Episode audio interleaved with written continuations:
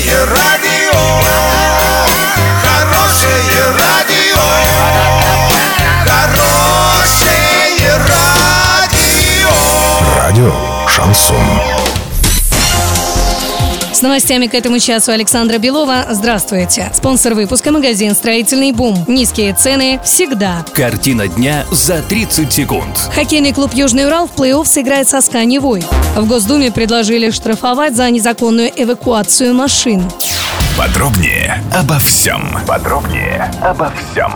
Хоккейный клуб «Южный Урал» в 1-8 финала розыгрыша Кубка Владимира Петрова сыграет со СКА «Невой» из Санкт-Петербурга, чемпионом нынешнего регулярного чемпионата лиги, обладателем Кубка Шелкового пути. Матч пройдет 28 февраля в Питере в 19.00 по московскому времени без возрастных ограничений. Депутаты ЛДПР внесли в Госдуму законопроект, предлагающий установить штрафы для должностных лиц за задержание автомобиля без составления протокола в размере до 50 тысяч рублей. Об этом сообщает РИА Новости. Согласно проекту закона, устанавливаются штрафы для принимающих решения об эвакуации лиц в размере до 30-50 тысяч рублей, а для исполняющих это решение от 5 до 50 тысяч рублей.